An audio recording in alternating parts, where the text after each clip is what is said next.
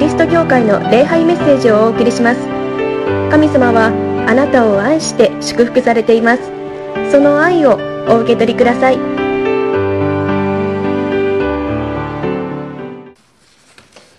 昇天された方々のお名前。あこの人を知っている。たくさん皆さんあられるのではないでしょうか。こうしてみますと私がこの教会に赴任して来させてからももう随分たくさんの人をお送りしたなと思います。あの名前をこうお呼びするとああこういう人だったなこんなことしたしてくださったなとかいろんなことを思い出しますね。まあ一年に一度名前をお呼びしてその人をこう思い出すということをいいことじゃないかなと思うのであります。昇天者の方々。私たちこの昇天された方々がまあ亡くなった方々って思いますけれどもあのかわいそうだなと言いましょうかね。気の毒だなと思う人もあるかもしれませんけれども本当は彼らの方がレベル高いんですよね。神様のところに今おられるということでありあ羨ましいないいなというところであります。そしていつか私たちも必ずそこに行くことができるという希望を持っている。このことはとても嬉しいことであります。そして、えー、そういう方々の思い出してあの方々も頑張って生きてこられた。いろいろ苦しいこと辛いことあったけれどもよく前向きに生きておられた。じゃあ私も頑張ってこれからも生きていこう。まあ、いつ神様から召されるか分かりませんけれどもその日まで精一杯ですねこの地で神様の愛を生き福音を証ししたいなと思うのであります。まあこの昇天者のこの礼拝ですねこの聖徒の日の礼拝はまあそういうことのためにあるのであります。今日もこの御言葉から神様慰めと励まし勇気をいただきたいと思います。第一のポイントですね。あの死というものは天国への入り口天国の門なんだということです。ここでイエス様が11章ヨハネ11章の25節に言っておられます。イエスは言われた。私は復活であり命である。私を信じる者は死んでも生きる。ここに死んでも生きると書いてあります。イエス様は言っておられます。死んでも生きますよ。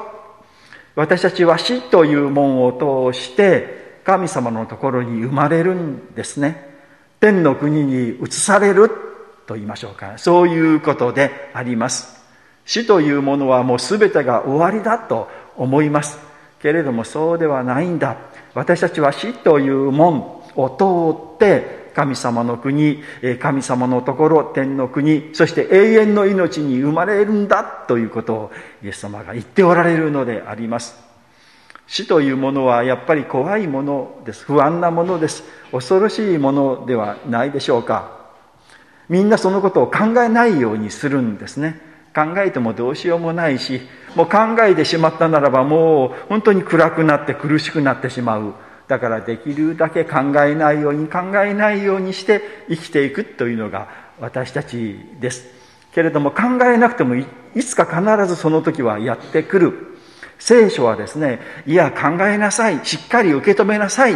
大丈夫ですよ。と言うんですね。死は来るけれどもその死を通して私たちは永遠に生きることができるんですよとイエス様が教えてくださっているのであります。まあキリスト教の葬儀というのを皆さんあんまりクリスチャンが多くないので、えー、参加される方もそんなに多くないと思いますけれども参加された方がですね皆さん一様におっしゃるんですね。キリスト教の葬儀って明るくていいですねとかですね、あのー、言われます。もう終わりではないですからね、希望がありますので、飾ってあるお花も白だけではなくてですね、いろいろ綺麗な色の、あのー、お花が飾ってある。本当にこう、美しいかね賛美歌歌いますしそして語られるメッセージはあのこの希望のメッセージ復活のメッセージ永遠の命のメッセージが語られるキリスト教の葬儀はいいですね。終わる。本当にそうですよ。もう死という最大の人生の問題の解決をこのところで与えてくださっているということです。皆さんも死を恐れることはありません。ですね。死を超えて私たちは生きていくことができる。死んでも生きるとイエス様が教えてくださっているのであります。第2のポイント。命はキリストにあるということ。命はキリスト。神様のところに命はあるのだということ。第2ですね。これ私は復活であり命である。とここで言われるイエス様が私は命なんだと言われているんです。命というものを考えてみる時にですねいろんな命があります。まあ普通考えるのはこの医学的生物学的と言いましょうかね。いう命ですね。生きているというか。の医学的なこのまあこの死というのはこの心臓が止まること呼吸が止まることそして大体テレビなんかあの臨終のシーンを見ますとお医者さんがあのこの亡くなった方の目をですねまぶたを開いてで懐中電灯かなんかで照らすというシーンあのありますよね。そうするとあのこの目の中にある瞳孔というこのシャッターですよね。シャッターじゃないやこの絞りと言いましょうかね。あれがこう反応するんですね。光が当たるとそれがパッと絞って光があんまり入らないようにする。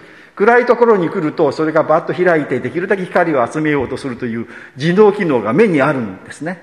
生きているとそれがパッと反応するんですけれども亡くなったらそれが機能しなくなって止まったまま動かない。光が当たっても動かなくなるというのであの死ということがわかるんですね。それと同時にもう一つですね最近はですね脳死という死もありますね。脳の状態がもう完全に止まってしまう。でも体の機能は、まあ、何らかの形で刺激を与えると生き続けることができるいう状況。だけれどこの脳脳がもう機能しなくなったならば復活することはありえないというですね。ですから脳死という状況これがまあ医学的な生物学的な死というものですその他に他にも死というものがあるんですその一つはですね、まあ、法律的な死というものです。法律的。法律でこの人は死んだと認める。で、実はですね、この法律的な死というのが本当は人間の死なんです。生まれた時にですね、この人生まれましたよと言ってですね、届けたその書類がですね、誕生日になりますよね。今はもうそんなことないと思いますけれど、昔ですね、あの1月1日生まれの人って案外いたんです1月1日1月1日なんでこんなにいるんだろう？だからね聞くといや実はあの12月の31日なんですとかね1月の2日なんですとかですねで届ける時に1月1日がめでたいからというので届けたんですみたいな感じにあのなるんですね。で本当ならば違うんだけれどもあのこの書類上が1月1日となるともうその人は1月1日生まれなんです。であの後々ですね100年後この人の生まれと言ったら1月1日なんですよね。死も一緒ですね。もう死亡届を届けた瞬間から死が始まる。届けないとその人生きていることになるし悪い人はですね届けないで年金をですねそのまま受け取るみたいな詐欺みたいなのがありますよね。あの朝ドラのですねあのあれ終わりました。新しいのが始まりましたけれどもあの中の一人が奥さんの死を認められなくてね死亡届を出さないっていうシーンありましたよね。死亡届が出されないとその人生きてることになるんですよね。で死亡届が出した時からその人の死が始まるというこれが法律的な手で死であの私たち書類上と思いますけれども歴史的にはそっちの方が正しいんです。そういう死もあるんですね。もう一つはですね霊的な死という死です。これは何かというとこれはまあ宗教的というか聖書的な死ですね。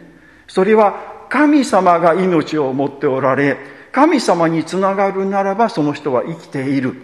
神様から離れると死んでしまうという霊的な死なんですね。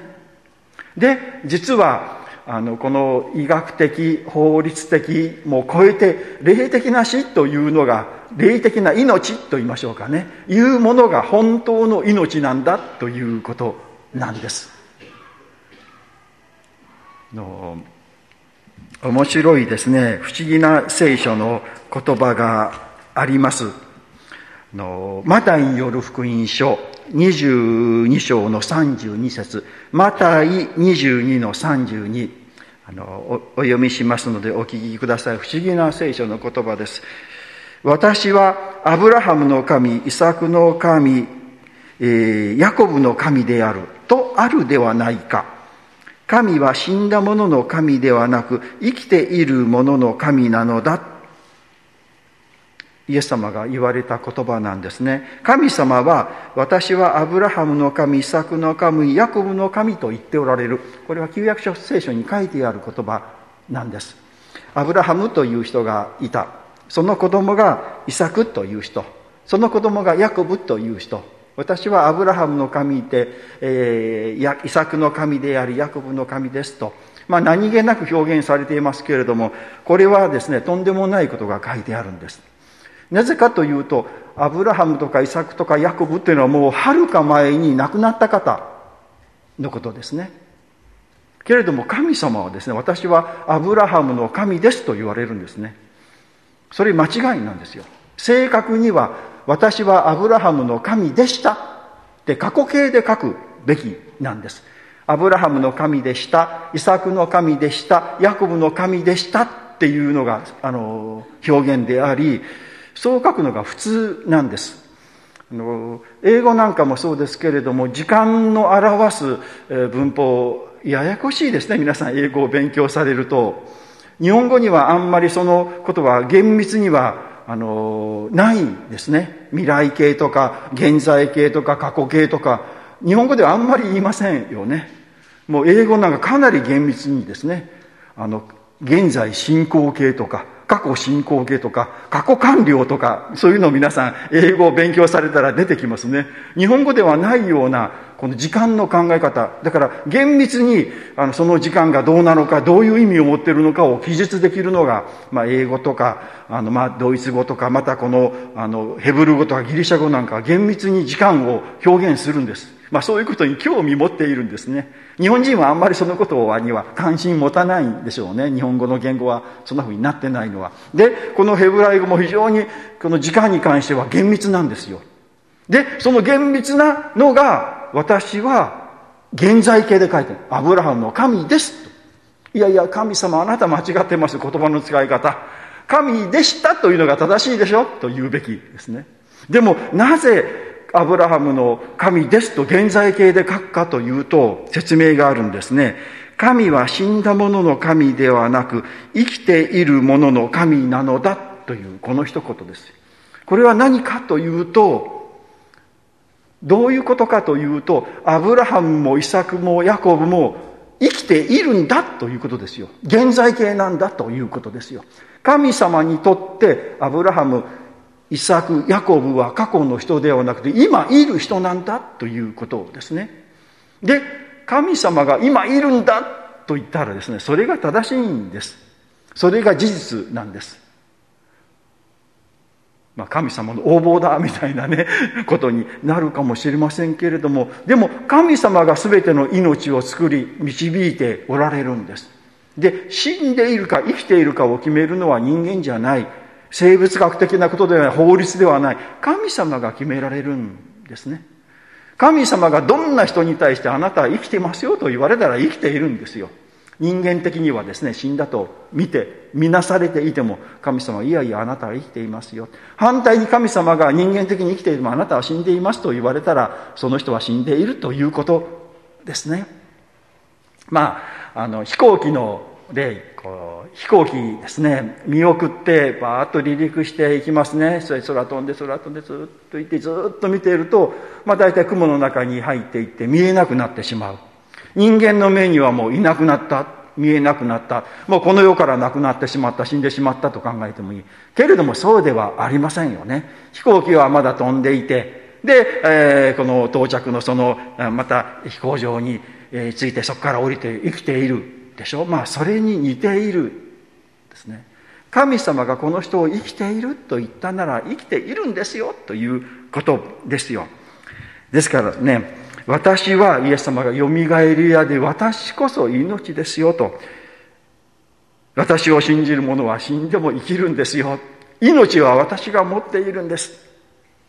本当の命はですね霊的な命。その霊的な命こそ本当の命。その命はイエス様にあって私たちはその命に預かることができるということです。第3番目のポイントですね。イエス様は初歩であるということ。初歩と言いましょうかね。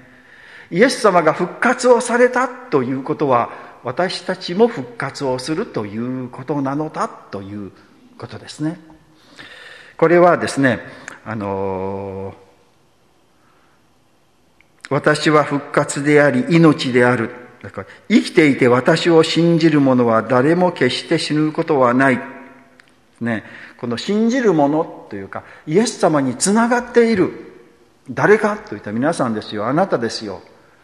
イエス様を信じてこの礼拝に参加している皆さん、イエス様につながっていて、皆さんは死ぬことがないということです。コリント信徒の1、コリント信徒1の15章の20節にこういう言葉があります。しかし実際、キリストは死者の中から復活し、眠りについた人たちの初歩となられました。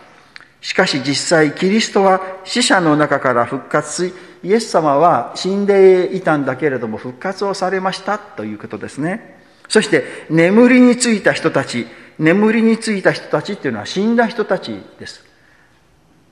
イエス様は十字架にかかって死なれました。で、先ほど名前を読んだ方々は死なれていて、眠りについた人たちです。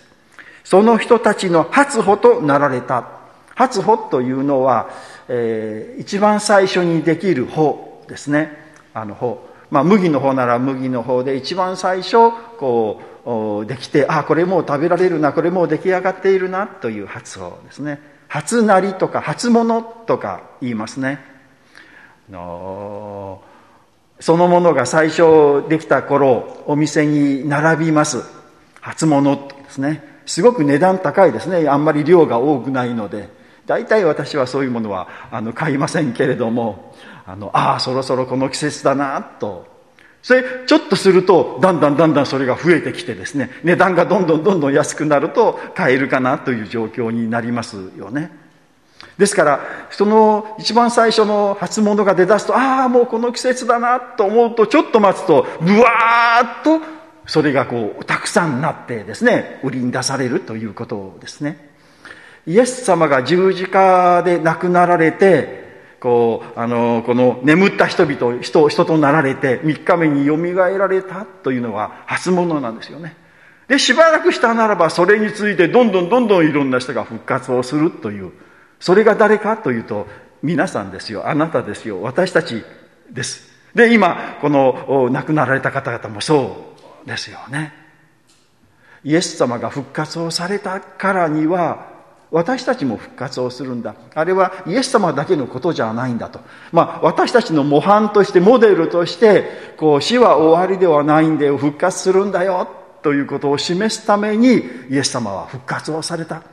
イエス様だけのことではない。それは私たちのためなんだ。私たちも後に続いて復活をするんだ、ということです。ですから皆さんも復活をする。まあ、永遠の命にをいただく永遠に生きることができるということです。これは本当に嬉しいことであり私たちの希望であります。いつか私たちもこの死という門を通って永遠の命に至ります。天の国に行ってそこで亡くなったこの先輩の方々とお会いすることができる。また私たちの家族と会うことができる。あれからいろんなことがあったんですよってコロナというウイルスがあってね、もう大変だ、世界中が大変になったんですよ、なんてことを話したいですよね。いや、それ大変だったね、みたいなことを報告したいじゃない。できますよ、皆さん。お会いすることができる。どんな人ともこう会うことができる。そういう希望を持って私たちは生きていくことができる。私はよみがえりであり命ですと。私を信じる者は死んでも生きるとイエス様がおっしゃっています。その命に生きているということを皆さん信じてください。そして安心してください。希望を持って生きてください。まあ、あのだからといって死に急ぐ必要はありません。心配しなくても絶対死にますから、時間の問題で私が保証しますので、いつかその時に行きます。神様がですね、いいよ、あなた今まで頑張ったね、もう私のところに来なさいよという時が来られます。ね、その時まであのこの地上で私たちのすべきことあるではないでしょうか。人を愛すること人を許すこと福音を伝えることですね。愛を行うこと。この世界を一歩でも愛の国にですね近づけること。素晴らしい働きを私たちができるのであります。お祈りします。神様この昇天者記念の礼拝の時をありがとうございます。お名前をお読みいたしました。懐かしい方々がおられます。えー、ありしに日のことが思い出されます。この地上の生活を終えられて、今、神様の身元で、永遠の命の中を安らかに生きておられます。死という扉を通って、門を通って行かれました。今日は命というものが、この本当の命はイエス様にあること、神様にあるということを知りました。私たちはイエス様につながっています。そしてイエス様からその誠の命を今いただいて生きていることを本当に、え信じます。私たちも永遠の命を生きることができることを本当に嬉しいです。死というものもありますけれども、けれども、その、それは永遠の命の扉に過ぎないということを私たちは知りました。イエス様は私たちの初歩として、私たちのこの先駆けとして復活をして見せてくださいました。私たちもいつかこの復活を、復活の命に、永遠の命に預かることを感謝をいたします。この地上で生きることはいろんな問題があり、不安なこともあり、恐れることもたくさんありますけれども、でも永遠の命を生きている、永遠の命の中に至るんだという希望を持って、えー、日々生きていきたいと思います。私たちのすべきこと、愛を行い、愛を生き、また人を許し、人を愛し、この素晴らしい福音を伝えるために用いてくださるようにお願いをいたします。この一週間、どうか、えー、あなたと共に歩みますのでお導きください。イエス様の皆によってお祈りをいたします。あ、メン。じゃあしばらく黙想の時を持ちましょう。桃谷キリスト教会の礼拝メッセージを聞いてくださりありがとうございました。ご意見ご感想などを聞かせていただけると幸いです。神様はあなたが大好きで救ってくださいました。安心してお過ごしください。